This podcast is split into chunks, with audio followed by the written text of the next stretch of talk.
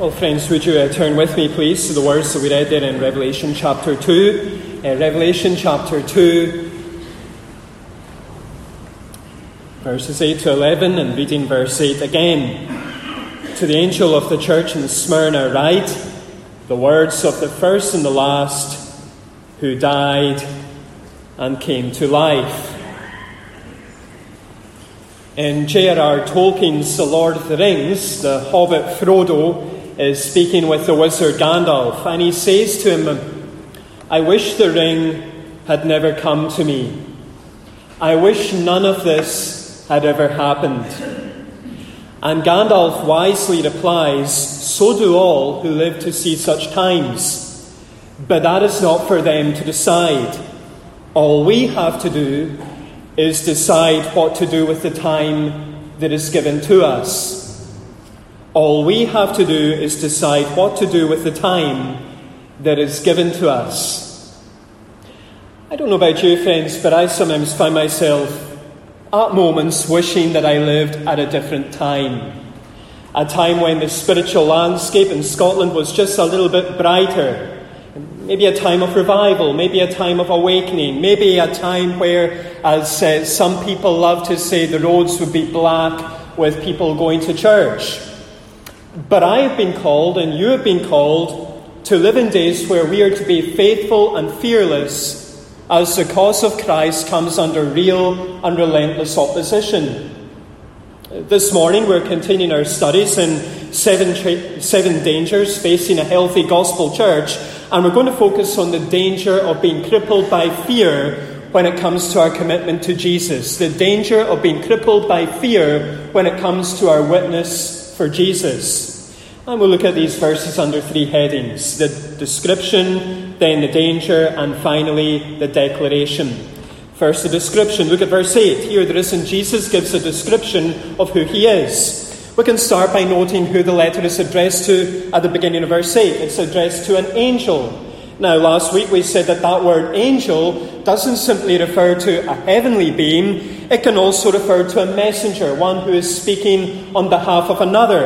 And that is the sense in which the word has been used here in Revelation 2. And it's addressed to the angel or messenger of the church in Smyrna. It's addressed to a church leader and to the congregation whom he represents. And they're based in Smyrna. Smyrna was a harbour city about 35 miles north of the city of Ephesus that we looked at last week. It was renowned for its beauty, renowned for its trade. It enjoyed an excellent relationship with Rome and was the leading centre of the Roman imperial cult, where the emperor was worshipped as saviour and lord. And because of this, the city was given the privilege, the prestige, the position of having a temple dedicated to the emperor Tiberius. It also had a very large Jewish population that was becoming increasingly antagonistic to the Christian movement. We can continue by noting who the letter is addressed from in the second half of verse 8. The church in Smyrna is told that this letter has come from the one who is first and last. Last week we said that these letters in Revelation 2 and 3 have come from the risen and exalted Jesus. And here he tells the church in Smyrna that he is the one who is first and last. He is first.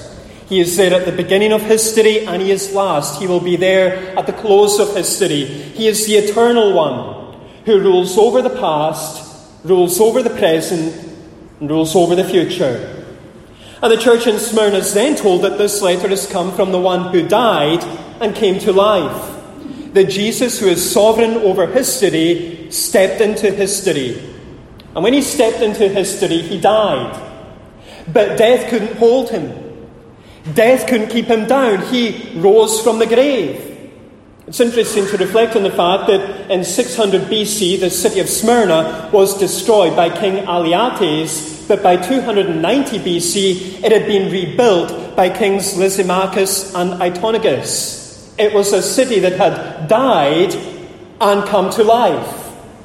And here there is an exalted Jesus is telling the church based in this city, I'm the one who died. And I'm the one who came to life again. Now, friends, as we consider these verses, we are being given a reminder of who Jesus is. That is what we see here in Revelation 2. The risen Jesus reminds the church in Smyrna that he is the one who is first and last, the one who died and came to life again. In other words, he is the one who is eternal and who is victorious. That is his timely reminder to a church who, as we'll soon see, were experiencing pressure and persecution for their faith. And that is such an important reminder for ourselves. The risen Jesus is eternal. He's the one who was there at the beginning of history. He will be there at the end of history. And he's there at all the points in between. And no matter how much hatred and hostility his cause has faced and is facing and will ever face, he will never be toppled. He's an immovable rock. Jesus is the one who remains the same yesterday, today, forever. The Jesus whom we are worshipping today is the same Jesus whom we worshipped in Stornoway Primary 3 years ago. The same Jesus whom many of you worshipped in the High Church of Scotland 10 years ago. The same Jesus who was worshipped by the disciples 2,000 years ago. He is eternal. And the risen Jesus is victorious. He's the one who died but came to life. Not even death could keep him down. He's the one who is bigger than death and has defeated death. And he is able and he is willing to rescue his people from death. Death will not be the last word on them. The risen Jesus is eternal and he is victorious. And the question that I want to begin today asking, friends, is, do you know this Jesus? I'm not asking, do you know about him? I'm asking, do you know him personally? Do you know the Jesus who is eternal? Do you know the Jesus who is victorious? Do you know him? Not do you know about him, but do you know him personally? Well, we come second to the danger, verses 9 and 10, where the risen Jesus now highlights the danger facing the church in Smyrna. In verse 9, we see the awareness. The risen Jesus begins by telling the church in Smyrna that he's aware of their tribulation. That word tribulation means to be squeezed, to be tightly pressed, to be crushed. We've already seen that the city of Smyrna was the leading centre of the Roman imperial cult. And the imperial cult was insistent, emphatic, in saying that a person needed to give their full allegiance to the Roman emperor. If they didn't, then they would suffer the consequences. And that was almost impossible for a Christian to do, since a Christian could neither say that the emperor was Savior or Lord. For a Christian, Jesus and Jesus alone was Savior and Lord. And it would seem then that the Christians in Smyrna are experiencing a slow and steadily increasing persecution for their faith. Their faithfulness to Jesus has brought them to a place of tribulation. The risen Jesus continues by telling the church in Smyrna that he's aware of their poverty. The imperial cult was insistent that a person couldn't share in a city's public life, take part in any of the trade guilds unless they were part of the cult itself. And so any professing Christian who took their commitment to Jesus seriously quickly found themselves being excluded from the public life of the city. They found that they couldn't take part in buying or selling goods. They found that they couldn't be invited to particular social functions. They were being pushed out the picture. And it would seem then that this has resulted in the Christians in Smyrna becoming poverty-stricken. They're economically destitute. They can't buy, they can't sell, and they can't move away. They're stuck in between a rock and a hard place. But at the same time, they're told they are spiritually rich. Jim Hamilton writes, "They are rich because they have what will save unto eternity. When Jesus comes on that white horse, outdated clothes, beat-up cars, houses where the appliances haven't been updated will cease to be indications that we are poor. The only thing that will matter is whether or not we have the gospel. And if you have the gospel, you are rich indeed." The church in Smyrna are rich. The church in Smyrna have the gospel. And finally, the risen Jesus tells the church in Smyrna that he's aware that they are being slandered. At this time, Judaism was regarded as a legal religion by the Roman Empire, And because of that, Jews were exempt from taking part in the imperial cult. They didn't need to worship Caesar as Lord and Saviour. And for a number of years, the Christian movement was under the umbrella of Judaism. And they enjoyed the same protections, the same privileges. But it would seem that these Christians in Smyrna are now being slandered. They are being denounced by those who claim to be Jews. The Jews who are living in Smyrna are going to the Roman authorities and they're saying, see these Christians. They're not really Jews.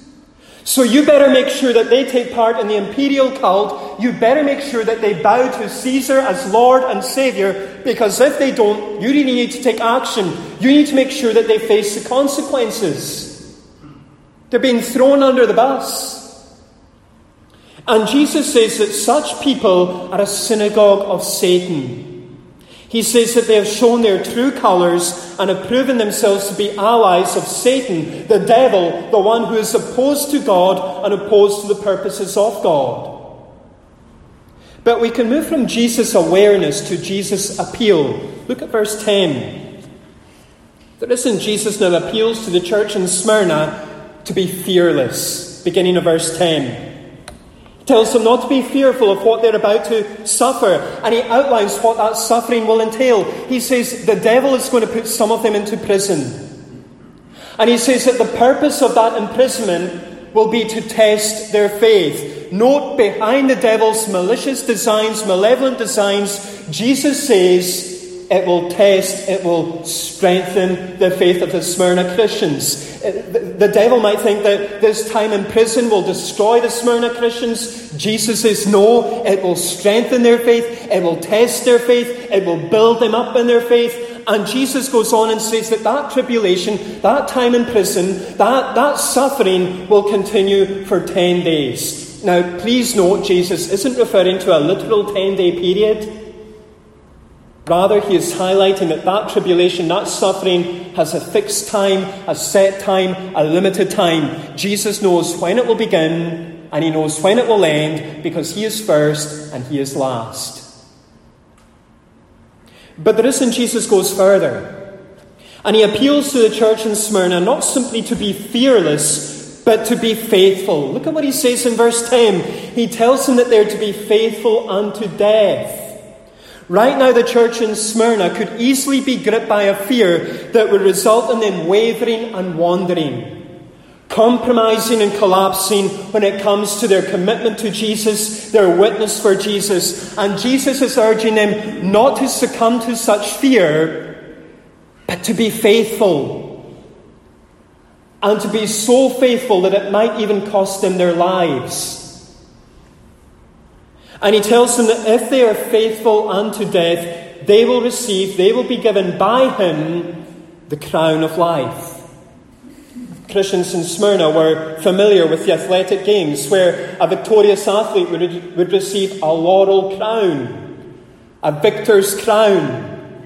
And here Jesus is saying to the Christians in Smyrna that if they shun fear and if they embrace faithfulness, even unto death, they will be given a crown. And he says it's the crown of life itself. Now, friends, as we consider these verses, we're being confronted with the danger of being crippled by fear of suffering for Jesus. The danger of being crippled by a fear of suffering for Jesus. That is what we see in Revelation 2. The church in Smyrna are experiencing tribulation. They're experiencing poverty. They're experiencing slander over their allegiance to Jesus. And things aren't going to get better for them. Things are going to get worse. Some of them are going to be put in prison. Some of them are going to be put to death. And fear is starting to rise within their hearts, and thoughts of compromise, thoughts of being less vocal about their commitment to Jesus are no doubt becoming very attractive to them. And the risen Jesus says to them, I want you to be fearless. And I want you to be faithful. Even as the pressure intensifies, even as the vice tightens, I want you to be fearless. I want you to be faithful. And I will give you a crown of life. But if you succumb to fear, And if you're not faithful, you will not receive that crown of life. And you know, friends, that is such an important caution for ourselves. Suffering because of our allegiance to Jesus is to be expected in the Christian life. Do you remember what the Apostle Paul writes? He says to Timothy, all who desire to live a godly life in Christ Jesus will be persecuted. But it can be all too easy to lose sight of this. Juan Sanchez writes, subconsciously, the idea of comfort and security as a right is so ingrained in our Western psyche that deep down most of us expect to serve the Lord at no personal cost at all. And if left to our own devices, that is what we will do. While the Smyrna believers face tribulation, we expect peace. While they experience poverty, we expect prosperity. While they endured slander, we expect honour. We encourage our kids to study hard at school so they can grow up to enjoy a life of peace, prosperity and honour too. Sanchez continues, when deep down we are afraid to suffer for our faith, we will gravitate away from the suffering and toward comfort, security and privilege. That happens on an individual level and on a whole church level too. Imagine a church that's struggling to grow because it just doesn't have a culture of evangelism.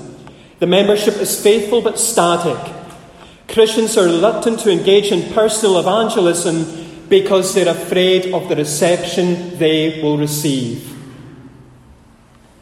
Now, I'm sure, friends, that many, perhaps all of us, have known times when we were fearful rather than faithful when it came to our witness for Jesus. I've known it in my own life. I've been in the supermarket and the checkout operator said to me, any plans for the weekend? And maybe you've done this. I've mumbled and muttered something like, nothing much, just a quiet one, really. I didn't want to tell that supermarket person that I was going to be worshipping the risen Jesus on Sunday.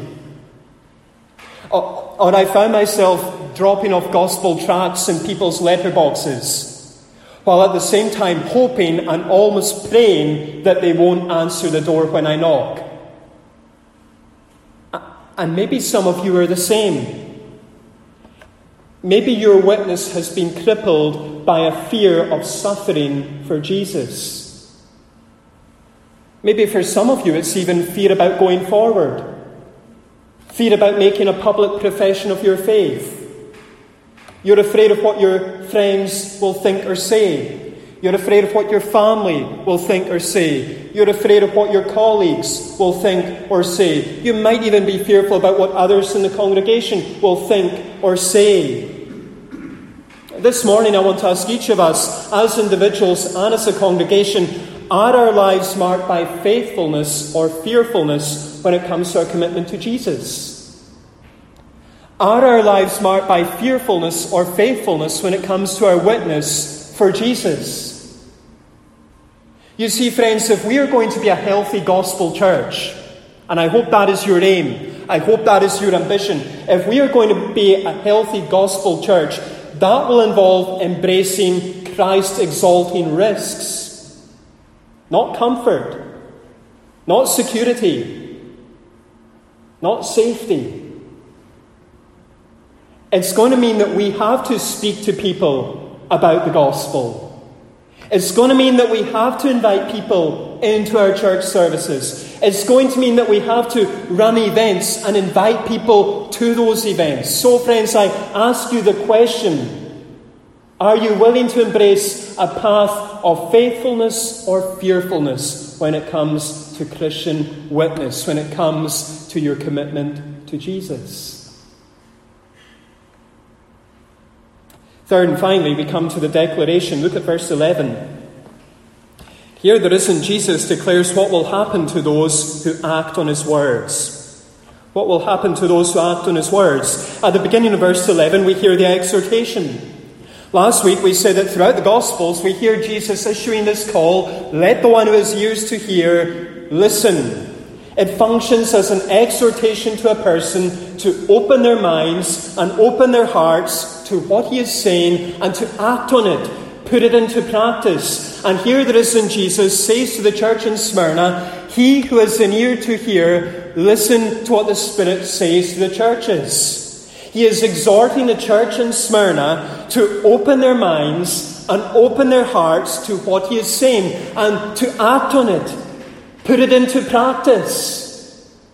And we can move then from the exhortation to the encouragement in the second half of verse 11. The risen Jesus speaks now about the one who conquers, the one who overcomes.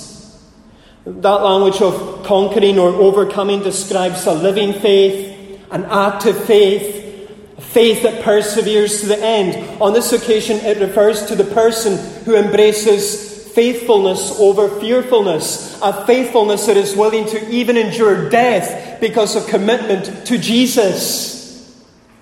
And here the risen Jesus tells the church in Smyrna that if they conquer and put what he has been telling them into practice, they will not be hurt by the second death. Now that second death is mentioned three times in Revelation. Revelation 20 verse 6 we read, "Blessed and holy is the one who shares in the first resurrection. Over such the second death has no power."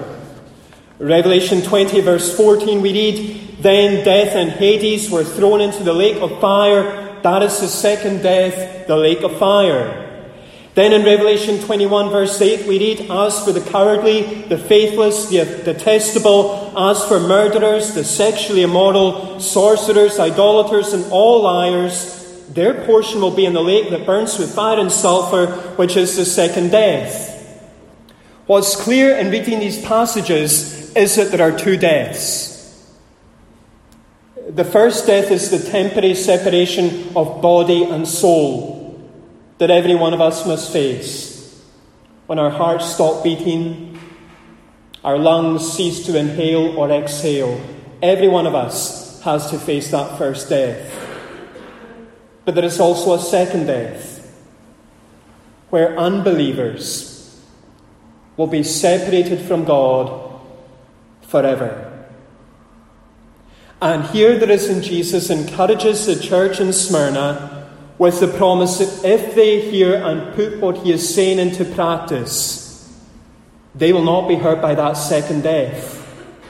He is telling them that they will not experience that future, final, eternal separation from God in the lake of fire. Now, friends, as we consider this verse, we have been given an encouragement to listen to and act on what Jesus is saying. That's what we see in Revelation 2. The risen Jesus has acknowledged that the Christians in Smyrna are experiencing tribulation, they're experiencing poverty, they're experiencing slander. And he's appealed to them to be fearless. And he's appealed to them to be faithful even to the point of death.